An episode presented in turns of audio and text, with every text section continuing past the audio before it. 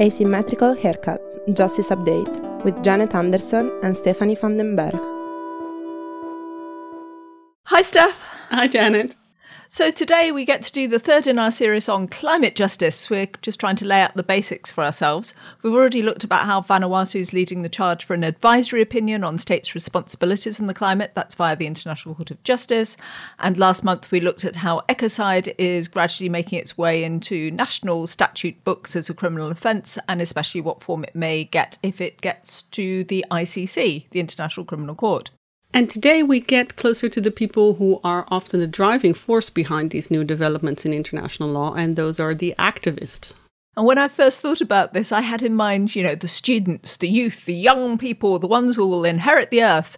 But then I realised maybe I was being a bit close minded in the sense of, you know, you can be all kinds of shapes and sizes and be an activist. Yeah, surprising as it may uh, seem to you, middle aged women and even old women can also be activists. This was brought home to me by the Klima KlimaSeniorinnen, the Senior Women for Climate Protection, which is a group made up of more than 2,000 elderly Swiss women. They're taking on the Swiss government at the European Court of Human Rights.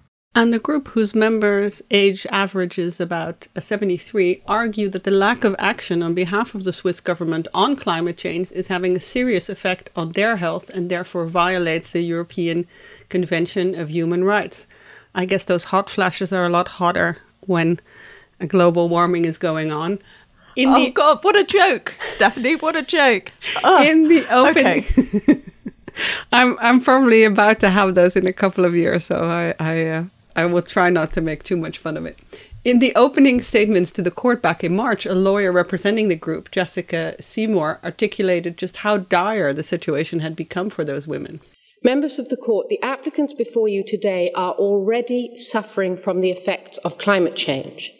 As elderly women, the excessive and sustained high temperatures of increasingly frequent and severe heat waves pose an extremely serious threat not just to their health and well being, but to their very existence. No one before this court disputes that heat kills, and that women over 65 are at real risk not only of severe physical and mental impairment from heat induced illness, but of death. The KlimaSeniorinnen had initially tried to bring a case in front of Swiss courts, uh, but they didn't get a straight answer there, and Simor also touched on this in her opening statements. The applicants are here because the Swiss courts refused to determine their claims, finding that there was still time before the Paris Agreement temperature thresholds were reached, and, court, and accordingly, the applicants could not yet claim their rights were affected. The Swiss courts ignored the real effect on the applicants today. To suggest that until one reaches the moment of catastrophe, one's rights are not affected is to ignore the reality. It undermines the entire object and purpose of effective protection of convention rights. So, we also thought it would be great to get hold of Molly Quell, a friend of the podcast and a journalist for Courthouse News and occasional Associated Press um, person.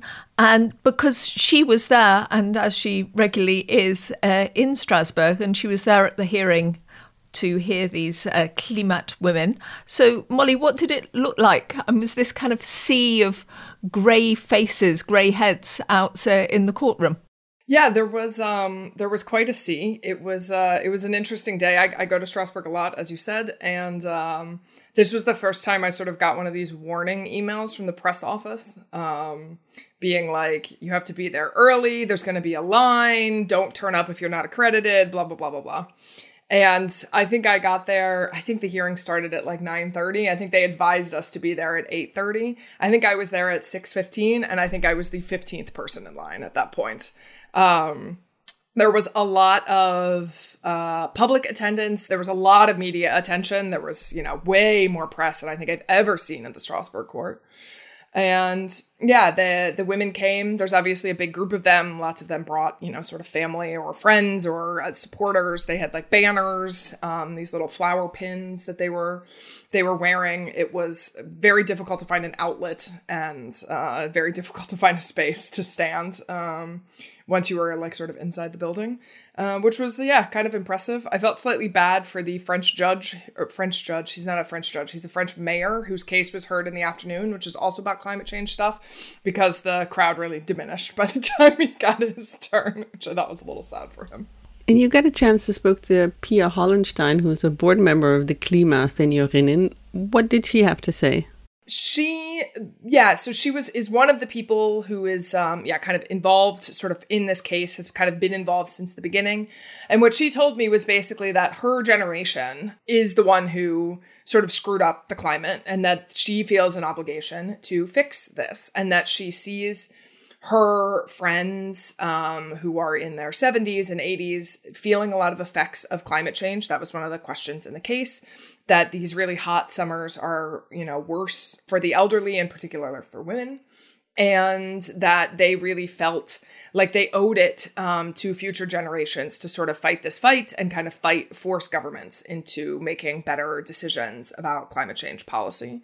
She was a real like sort of firecracker. She brought along a little Swiss German to English dictionary and she kept stopping me about every 5 minutes to make sure that she was translating the right word. She really wanted me to like make sure that like I was getting the correct noun or adjective that she wanted to use. So she was sort of breaking out her little pocket dictionary to kind of make sure that she was getting the right uh, the exact right translation.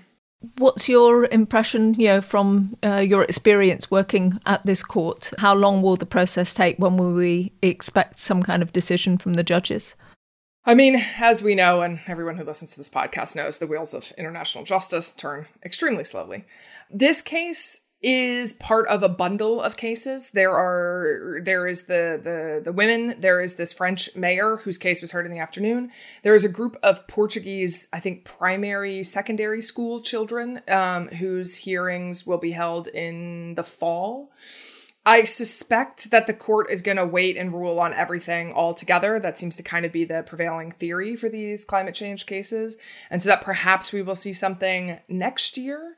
I think there is a sense that there is some sort of, yeah, need for speed. And while the ECHR is frequently dragged as being a court where things just take absolutely forever um, to wind their way through. We have seen in recent years, um, particularly, for example, with like the Russia Ukraine cases, that the court has kind of gotten it together to put things out a little bit quicker. So I think I'm somewhat optimistic that maybe we'll see something in 2024.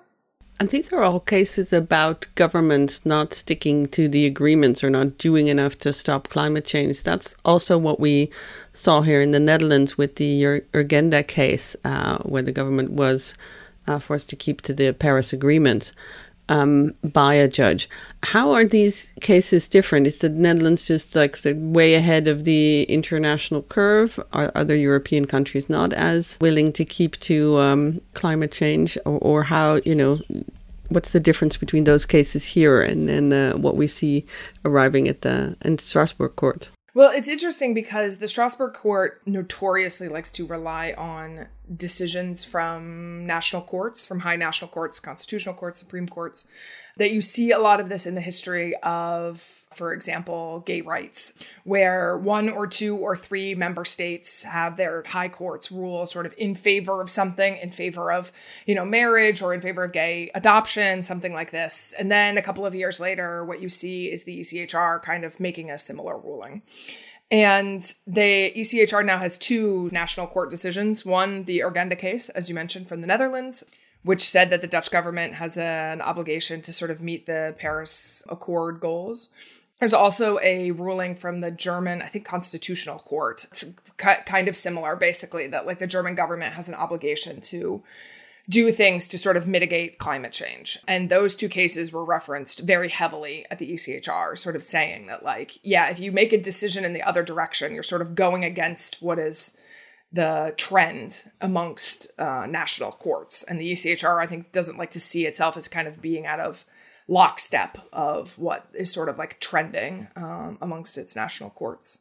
Um, this case, particularly regarding Switzerland, I mean, it would sort of oblige them to do more than they are doing now. Switzerland, the the state itself argued, of course, that like it's doing enough. It's doing way more than other countries are, and it's such a small country that its contribution to global climate change is quite insignificant.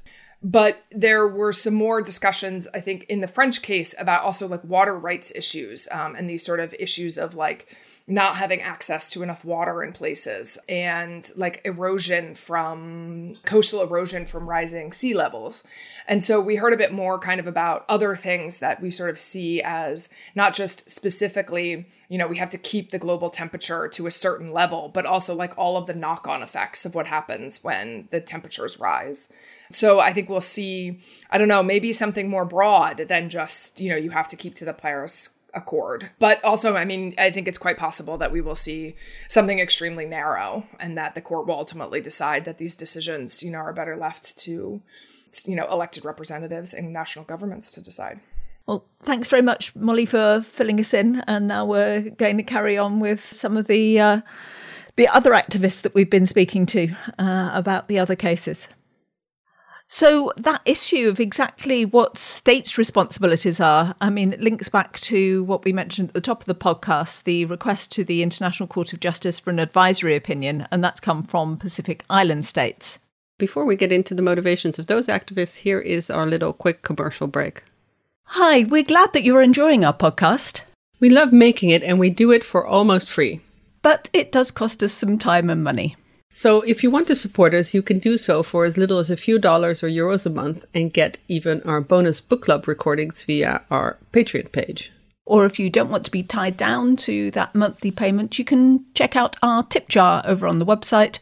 And that's on the page How to Support Us, where you can also make your donation. We appreciate all the support we've gotten so far, and we'll let you get back to the episode.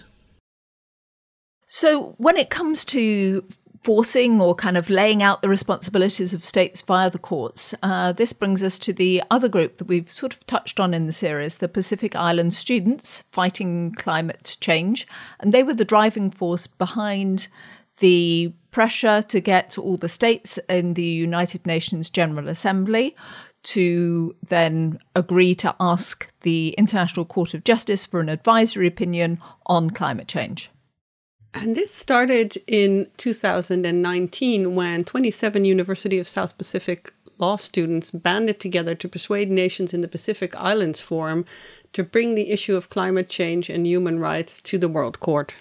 Yeah, I keep on trying to imagine myself as like you're just a student and you're doing this kind of exercise, uh, classroom exercise, and then you know years later you see it actually happen in practice. I, I just can't imagine how that feels. But just to kind of come back to them themselves, part of the reason why this movement sprung up specifically in the Pacific is because so many of the countries like Fiji, Tonga, Vanuatu are among the most vulnerable to the effects of climate change. So, to understand the direct motivation, what drove the group to to really commit themselves to this cause, I got in touch with a couple of the members. First, you'll hear from Vishal Prasad, who's the campaign director for the students' organisation. He told us a bit about his personal road into climate activism. Following that, you hear from Siosiua Veikune, who's a campaigner for them and vice president of the group. And he gives a little bit of background on how the group kind of pulled together and what inspired them to start on the journey. When was the first time that you became conscious as somebody from the Pacific of climate change? Let's see, about 10 or 11 that was my first time someone uh, well it was my class teacher i remember when he got up in, uh, in the classroom and drew on the blackboard to explain to us the concept of greenhouse effect and what what is greenhouse effect and well, how is it how it is affecting the planet. And that was at that time an idea that was completely new to me because I was first as a young person introduced to this idea of a huge threat that's there out there to our planet. And then after that you don't get a sense of okay we we got this huge problem but my teacher never explained to us what we're doing about it. And so it was just an exercise to explain that we have this huge problem on our hands. I, I think that's that was one of the moments or the moment probably that started me on this journey to climate activism. Because as i said at that point no one told us there's a solution or this is what needs to be done and fast forward, I'm I was in year four, and now I am here in 2023, and I still think that we are, in the same position. We have this big problem. We sort of know what the solution is, but we're not getting there somehow. And, and that is now the problem. How did you come together? You've been, you've been kind of working together the last three or four years. How did that happen? So AG start from the really beginning, uh, which is back in 2019. Uh, so in Vanuatu, where they have the main law campus, they offer a course there called uh, International Environmental Law. Basically, what it is, it, it just breaks down a bunch of legal uh, frameworks and conventions. And in this uh, IEL class in 2019, uh, we're a group of uh, 27 law students who just found themselves inspired by uh, the course, the units in this course, and the lecturer, uh, and then wanting to like have make genuine contributions to the fight against climate change.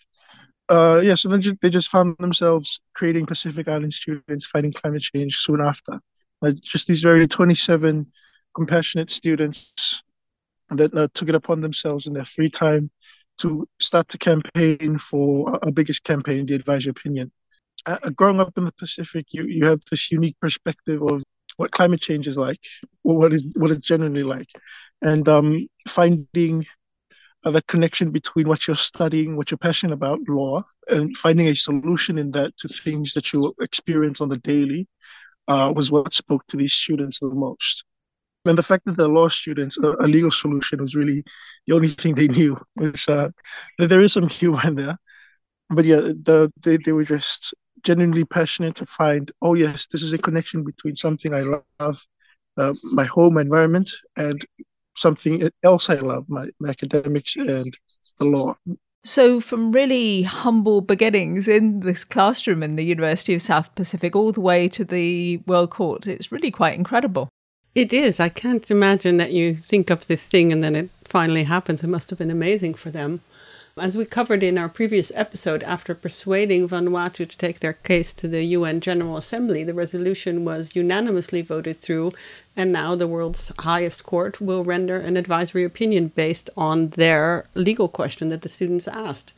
What is also quite remarkable is the level of involvement that they still have in the process. Usually, when something like this reaches kind of the upper echelons, it gets handed over to a team of international lawyers and activists end up having very little say about what's going on. But Vishal told us that this hasn't really been the case. And he also gives us an idea of what outcomes they expect and what the consequences could be for Fiji uh, specifically if the climate action they are campaigning for doesn't come to fruition.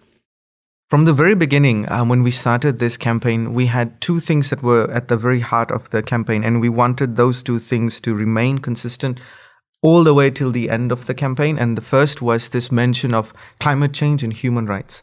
This nexus, this connection that climate change is impacting the rights of people.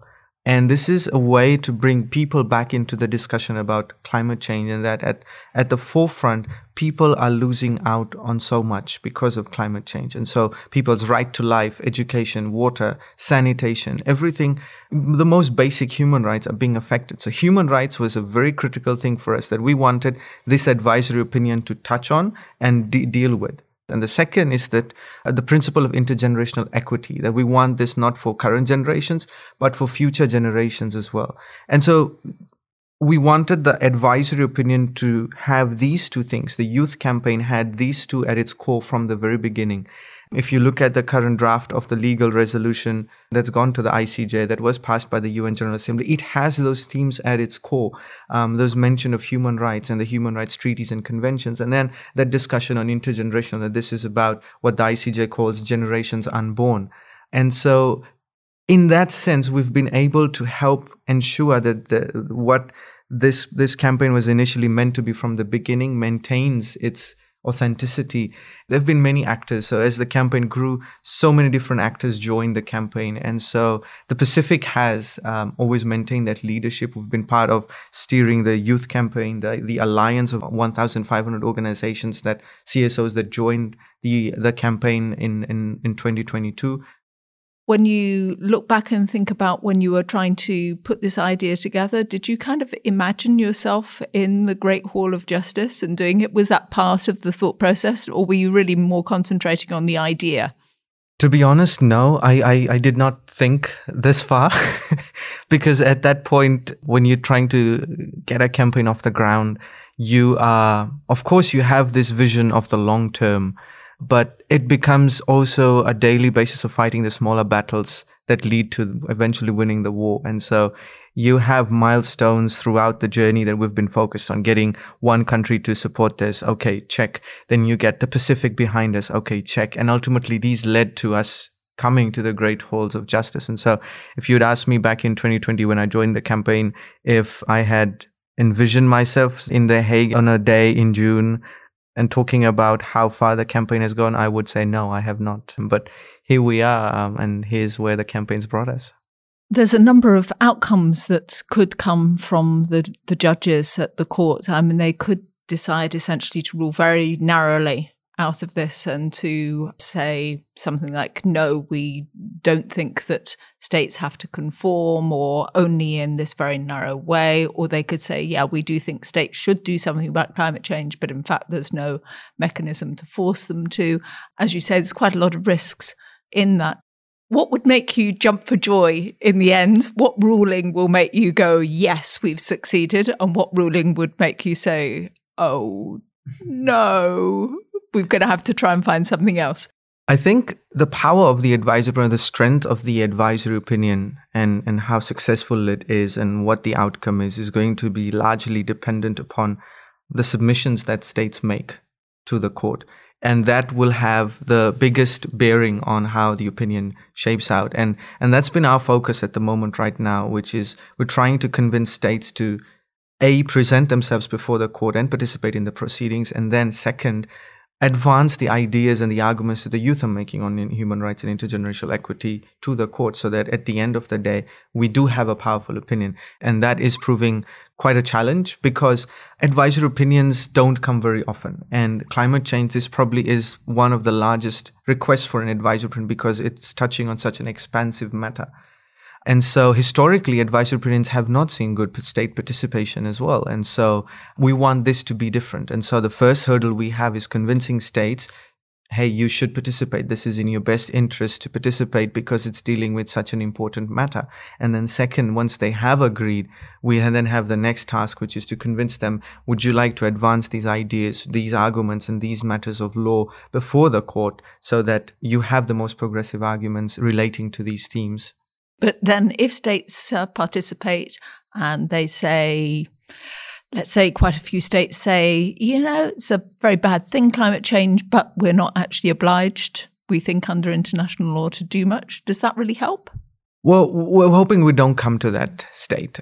But we're counting on global south countries, countries that are at the front lines of climate change, to really push for those most progressive arguments, those lived realities and those experiences to the court so that this is something that is reality and i think we just need to bring that reality to the court to the to the judges. And i think when when you t- listen to these stories when you listen to the realities the heartache and the struggles that people go through it makes you move. And and when you combine that with sound re- legal reasoning and logic that this campaign and, and this framing and this narrative on human rights and intergenerational equity tries to bring, we really do think that there can be an outcome that is going to be favorable and positive.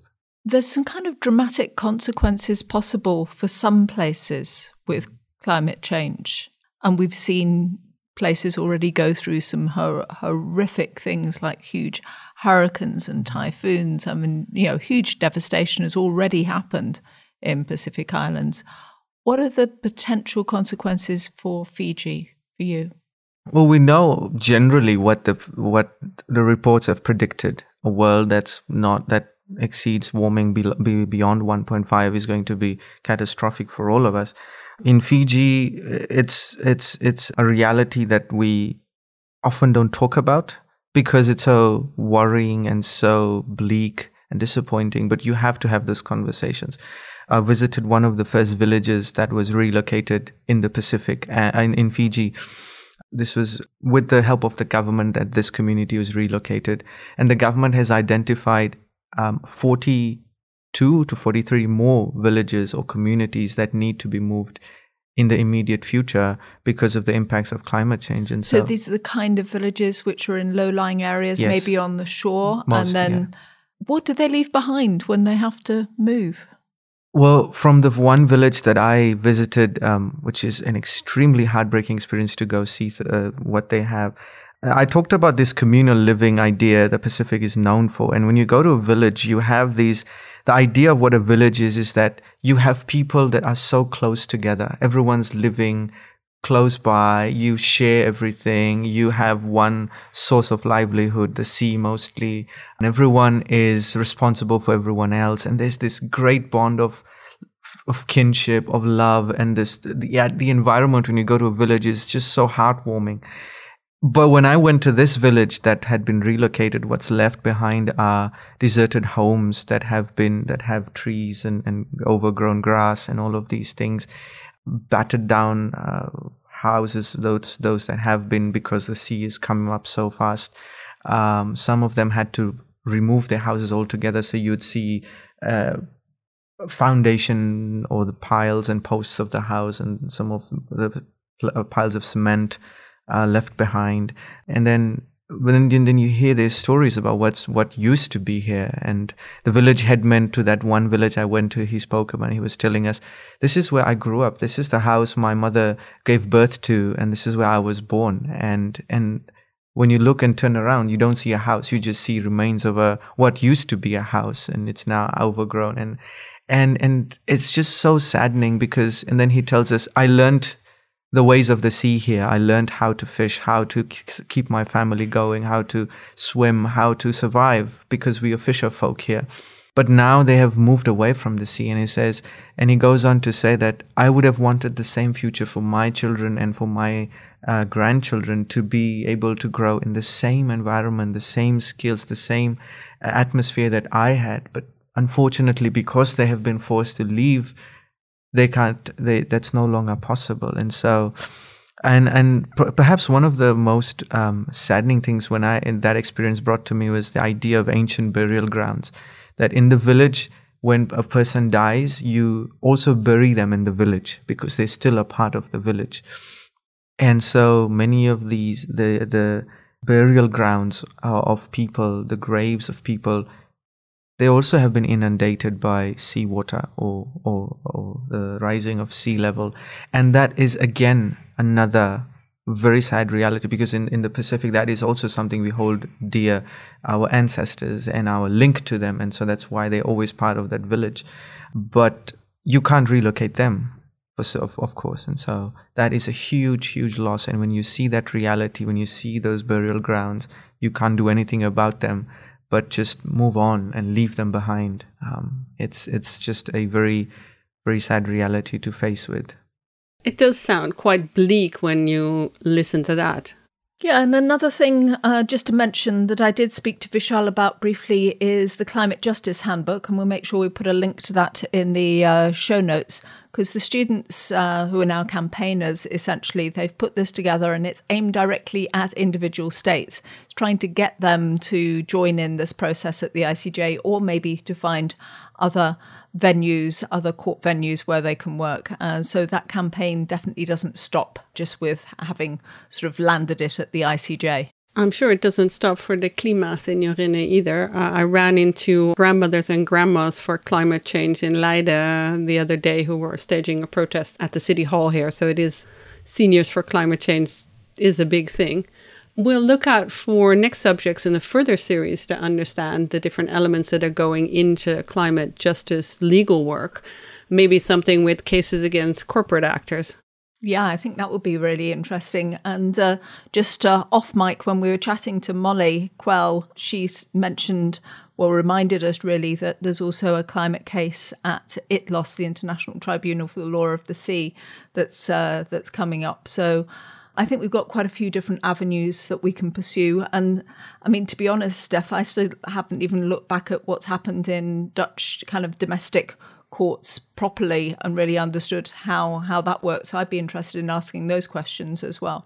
Yeah, I have some people in mind for that, so we definitely should. Uh, we'll we'll get back on that uh, for another episode of our Eco Files.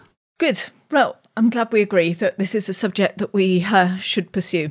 So, speak uh, to you again soon. Yes, speak soon. Bye bye. This was Asymmetrical Haircuts, your international justice podcast. created and presented by Janet Anderson and Stephanie van den Berg. Music is by audionautix.com, and you can find show notes and everything about the podcast on asymmetricalhaircuts.com. This show is available on every major podcast service, so please subscribe, give us a rating, and spread the word.